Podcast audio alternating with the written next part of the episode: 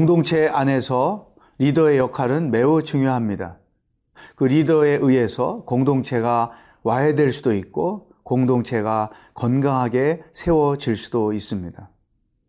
어떻게 하는 것이 공동체를 세우는 리더의 역할인지 오늘 말씀을 통해서 함께 묵상해 보도록 하겠습니다.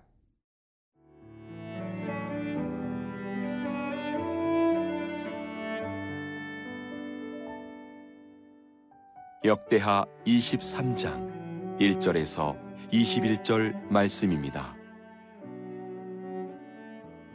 제7년에 여호야다가 용기를 내어 백부장 곧 여로함의 아들 아사랴와 여호하난의 아들 이스마엘과 오베세 아들 아사랴와 아다야의 아들 마세야와 시그리의 아들 엘리사밧 등과 더불어 언약을 세우매 그들이 유다를 두루 다니며 유다 모든 고을에서 레위 사람들과 이스라엘 족장들을 모아 예루살렘에 이른지라. 온 회중이 하나님의 전에서 왕과 언약을 세우매 여호야다가 무리에게 이르되 여호와께서 다윗의 자손에게 대하여 말씀하신 대로 왕자가 즉위하여야 할지니 이제 너희는 이와 같이 행하라 너희 제사장들과 레위 사람들 곧 안식일에 당번인 자들의 3분의 1은 문을 지키고 3분의 1은 왕궁에 있고 3분의 1은 기초문에 있고 백성들은 여호와의 전뜰에 있을지라.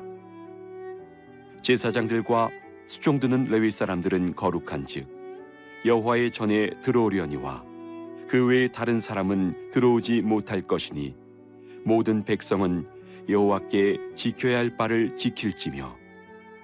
레위 사람들은 각각 손에 무기를 잡고 왕을 호위하며 다른 사람이 성전에 들어오거든 죽이고 왕이 출입할 때에 경우할지니라 하니. 레위 사람들과 모든 유다 사람들이 제사장 여호야다가 명령한 모든 것을 준행하여 각기 수하에 안식일의 당번인 자와 안식일의 비번인 자들을 거느리고 있었으니 이는 제사장 여호야다가 비번인 자들을 보내지 아니함이더라.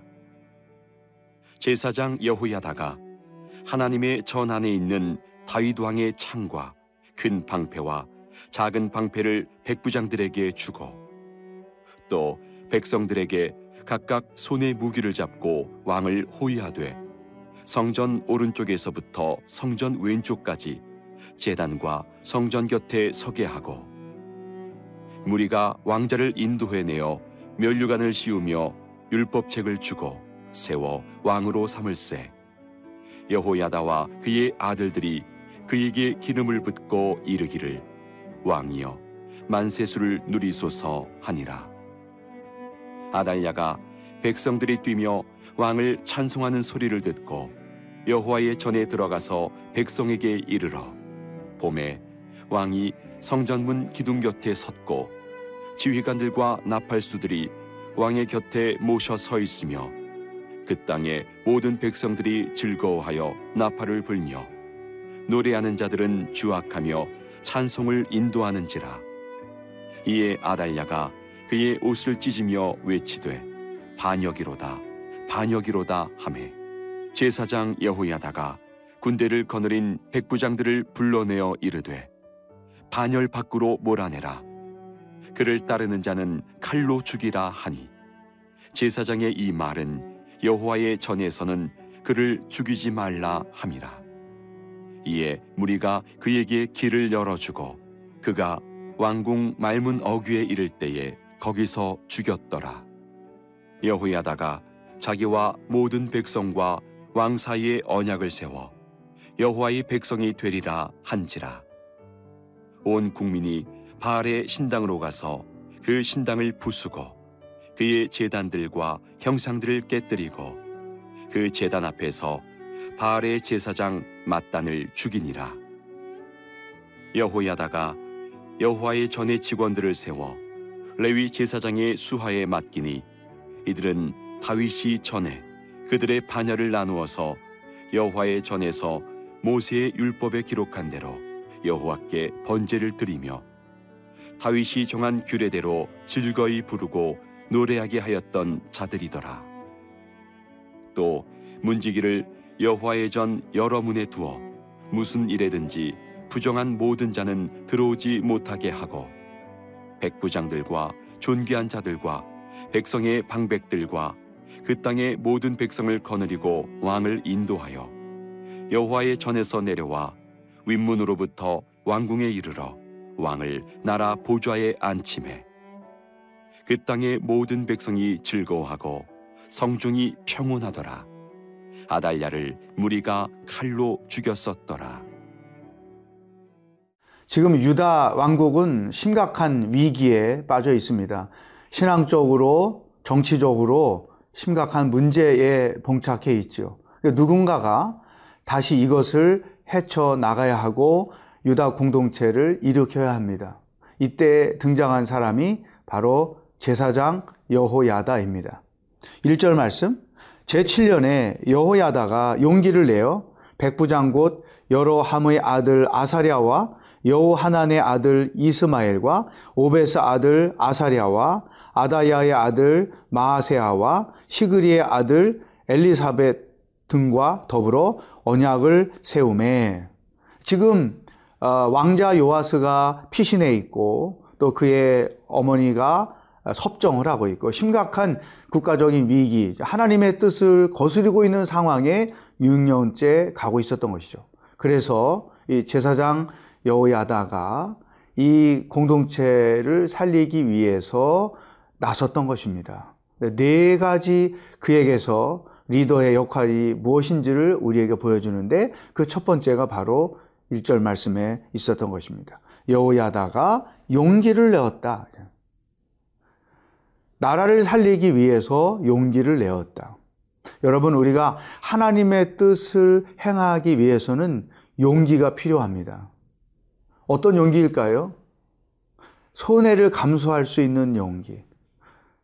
그는 죽음을 감수하는 용기를 냈죠. 마치 아리마대 요셉이 예수님이 십자가에서 죽으셨을 때 용기를 내서 예수님의 시신을 수습해서 자기 묘에 예수님을 안장했잖아요. 이것은 당시 주변에 많은 사람들이 보고 있었고 또 자기에게 어떤 불이익이 올지 모르는 그러한 상황에서 예수님을 사랑했기 때문에 예수님의 장사를 그가 치렀던 것이죠. 우리가 믿음을 지키고 신앙 안에서 살고 하나님의 뜻을 행하기 위해서는 우리에게 용기가 필요한 것입니다. 다니엘과 그의 친구들이 바벨론의 궁중에서 제공하는 음식을 거부했던 것, 용기가 필요한 것이죠. 또 왕 외에 다른 신에게 절하는 자들은 잡아서 사자굴 속에 넣겠다는 그런 결단을 결정을 보고도 그는 하루에 세 번씩 하나님을 향하여 무릎을 꿇고 기도하며 믿음을 지켰죠. 용기가 필요한 것이죠. 오늘날 현대 크리스찬들이 이 믿음의 용기가 너무나 많이 부족합니다. 시험 앞에, 세상의 유혹 앞에, 고난 앞에, 세상의 풍습 앞에 너무 쉽게 넘어져 버리고 만다는 것이죠. 우리는 담대하게 하나님의 백성으로서 용기를 가지고 신앙인의 자리를 지키고 또 말씀을 지키고 또 신앙인으로서 마땅히 해야 할 수 있는 일들을 할 줄 아는 자가 되어야 한다. 과감하게 노할 줄 아는 용기, 또 하나님의 뜻에 합당하다면 행할 줄 아는 용기가 우리들에게 필요하다. 여러분 지금 용기가 없어서 알면서도 실천하지 못하고 있는 것이 없습니까? 오늘 용기를 내서 그게 하나님의 뜻이라면 행할 수 있기를 바랍니다. 또 이 여호야다가 두 번째 보여준 것이 3절입니다. 온 회중이 하나님의 전에서 왕과 언약을 세움에 여호야다가 무리에게 이르되 여호와께서 다윗의 자손에게 대하여 말씀하신 대로 왕자가 즉위하여야 할지니 그러니까 왕을 세우는 일을 했는데 이것은 어떤 영적 의미가 있는가 하면 하나님의 뜻을 행하는 거죠. 하나님이 세우신 자들에 의해서 왕권이 이어져 가는 것. 이게 하나님의 뜻이에요. 근데 그것이 인간의 어리석음으로 인해서 깨어졌단 말이죠. 그래서 이 여호야다는 하나님의 뜻을 행하기 위하여 왕자 요시아를 왕으로 세우는 일을 했다는 것이죠. 이것도 또한 위험을 무릅쓰는 일이었던 것입니다. 우리가 하나님의 뜻을 행할 때에는 용기가 필요하고 또한 위험을 무릅쓰는 헌신이 필요하다는 거예요. 이 용기와 헌신이 부족해서 하나님의 뜻인지를 알면서도 해결하지 못하고 있는 문제, 거절하지 못하고 있는 문제, 순종하지 못하고 있는 문제가 있다면 오늘 과감하게 이 말씀을 본받아서 실천하는 여러분이 되기를 축복합니다.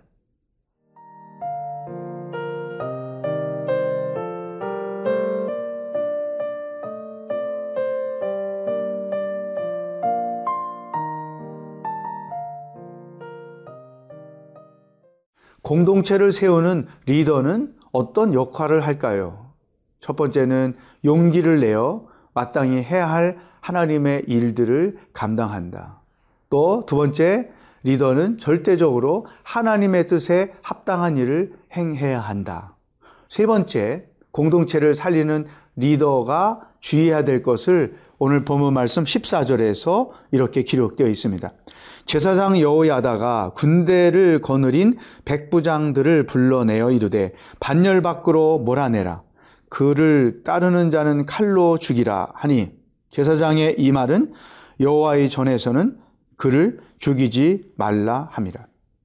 자, 지금 하나님의 뜻을 거스리고 있는 아달리아 전 왕의 어머니이죠. 그가 이제 체포가 돼서 어, 죽임을 당해야 할 그 상황인데 제사장 여호야다가 이렇게 말하는 것입니다. 성전 안에서는 그를 제거하지 말라. 성전 안에서는 살인하지 말라. 그래서 그와 함께하는 동역자들이 15절, 16절에 가면 이제 성전에서 나갔을 때에 그 아달리아를 제거하는 일을 합니다. 여기 아주 굉장히 중요한 의미가 담겨 있어요. 여호와의 집은 거룩한 곳입니다. 그곳은 예배하는 곳이지 사람을 죽이는 곳이 아니란 말이죠. 그러니까 이 제사장 여호야다는 리더로서 성전의 거룩성을 지켰다는 거예요. 이거 우리가 그냥 아무것도 아닌 것처럼 쉽게 넘어갈 수 있는 일인데 하나님의 성전은 거룩한 곳이고 그 거룩을 지키는 일을 제사장으로서 감당했다는 것이죠. 사랑하는 여러분, 우리가 예배하고 있는 하나님의 교회는 거룩한 곳이죠. 이 거룩한 교회가 사람의 어리석음과 사람의 무지함과 사람의 무례함으로 인하여 더럽혀져서는 절대로 안 된다는 거죠. 이걸 기억해야 돼요. 교회가 내부적으로 싸움들을 많이 하지 않습니까? 잘 기억해야 돼. 성전 안에서 삿대질하며 싸우는 그런 이야기도 많이 들었어요. 저도 30년 목회하면서 어, 어느 어떤 교회에서 그런 경험들을 했습니다. 하나님의 교회 안에서는 싸움하는 것이 아니에요. 예배하는 것이고 거룩한 것이죠. 아마 현대의 교회에서 일어나는 그 일들이 과거에 성전에서 일어났었다면 아마 하나님께서 그 자리에서 그 생명을 거두어 가셨을지도 모릅니다. 사랑하는 여러분, 여러분이 섬기는 교회 하나님의 거룩한 집입니다. 그 교회를 거룩하게 지키는 것이 너무나 중요하죠. 예배하는 것으로 하나님의 영광이 나타나는 것으로 지키는 것이 우리가 해야 할 중요한 의무이죠. 특별히 리더가 해야 할 중요한 의무인 것입니다. 그리고 나서 네 번째 공동체 리더로서 여호야다가 우리에게 보여준 역할이 17절에 있습니다. 온 국민이 바알의 신당으로 가서 그 신당을 부수고 그의 재단들과 형상들을 깨뜨리고 그 재단 앞에서 바알의 제사장 맞단을 죽이니라. 우상을 제거한 것이죠. 이스라엘은 바알 신을 섬겼단 말이에요. 아합 때부터 심하게 이 가나안의 제1신이었던 아세라와 바알 신을 섬겼는데 여호야다가 상황이 변하면서 모든 우상을 제거했다. 하나님의 뜻을 거스리는 우상을 제거했다. 이것은 현대식으로 말하면 예배를 회복시켰다는 거죠. 생각해 보세요. 나라가 이 꼴이었으니 온전한 예배가 성전에서 드려졌겠습니까? 예배가 죽었었겠죠. 그러니까 예배가 죽으면 신앙은 모든 게 무너져 버리고 마는 거예요. 그래서 리더가 생각해야 될 가장 중요한 것은 그 모임이 어떤 모임이든지 기본적으로 예배 모임이 되어야 한다는 거예요. 예배가 교회 공동체 모든 모임의 중심이 되어야 한다는 거예요. 하나님의 영광을 나타내는 하나님의 임재를 경험하는 이 예배가 가장 중요하다는 거예요. 21절에 이렇게 설명하고 있습니다. 그 땅의 모든 백성이 즐거워하고 성중이 평온하더라. 아달랴를 무리가 칼로 죽였더라. 신앙이 회복되고 예배가 회복되니까 백성들이 평안함을 누리고 기쁨이 충만했다. 여러분, 리더의 역할에 따라 백성들이 슬퍼하며 살 수도 있고 기뻐하며 찬송하며 살 수도 있다. 오늘 제사장 여호야다를 통해서 우리에게 주시는 네 가지 리더의 역할이 무엇인지 잘 기억하시고 어느 곳에서나 영적인 리더로서 사명을 잘 감당하는 여러분들이 되기를 축복합니다. 기도하겠습니다. 하나님 아버지, 하나님을 위하여 헌신해야 될 때 헌신할 줄 아는 리더가 되기를 원합니다. 하나님의 뜻을 행하는 리더가 되기를 원합니다. 하나님의 교회를 거룩하게 지킬 줄 아는 리더가 되기를 원합니다. 예배를 가장 소중히 여기는 리더가 되기를 원합니다. 어느 곳에든 성숙한 리더로 말미암아 하나님의 공동체가 살아나는 놀라운 축복이 있게 하여 주시옵소서. 예수님의 이름으로 기도하옵나이다. 아멘.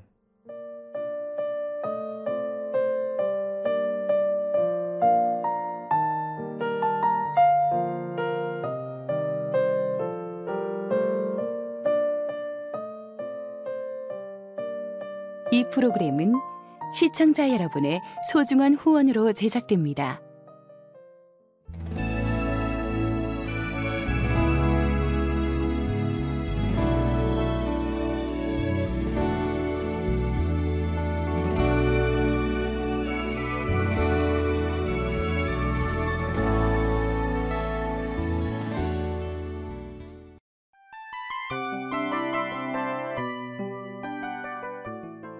이 프로그램은 청취자 여러분의 소중한 후원으로 제작됩니다.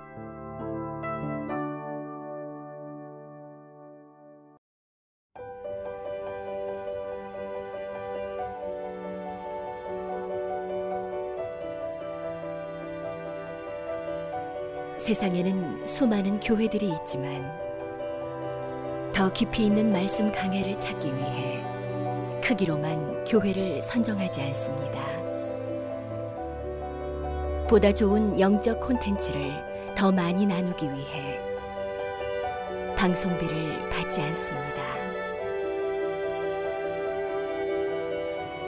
1년 365일 복음만 전하고 싶어서 우리는 광고를 하지 않습니다. 온누리의 복음을 땅끝까지 CGN TV와 함께 땅끝 성교사가 되주세요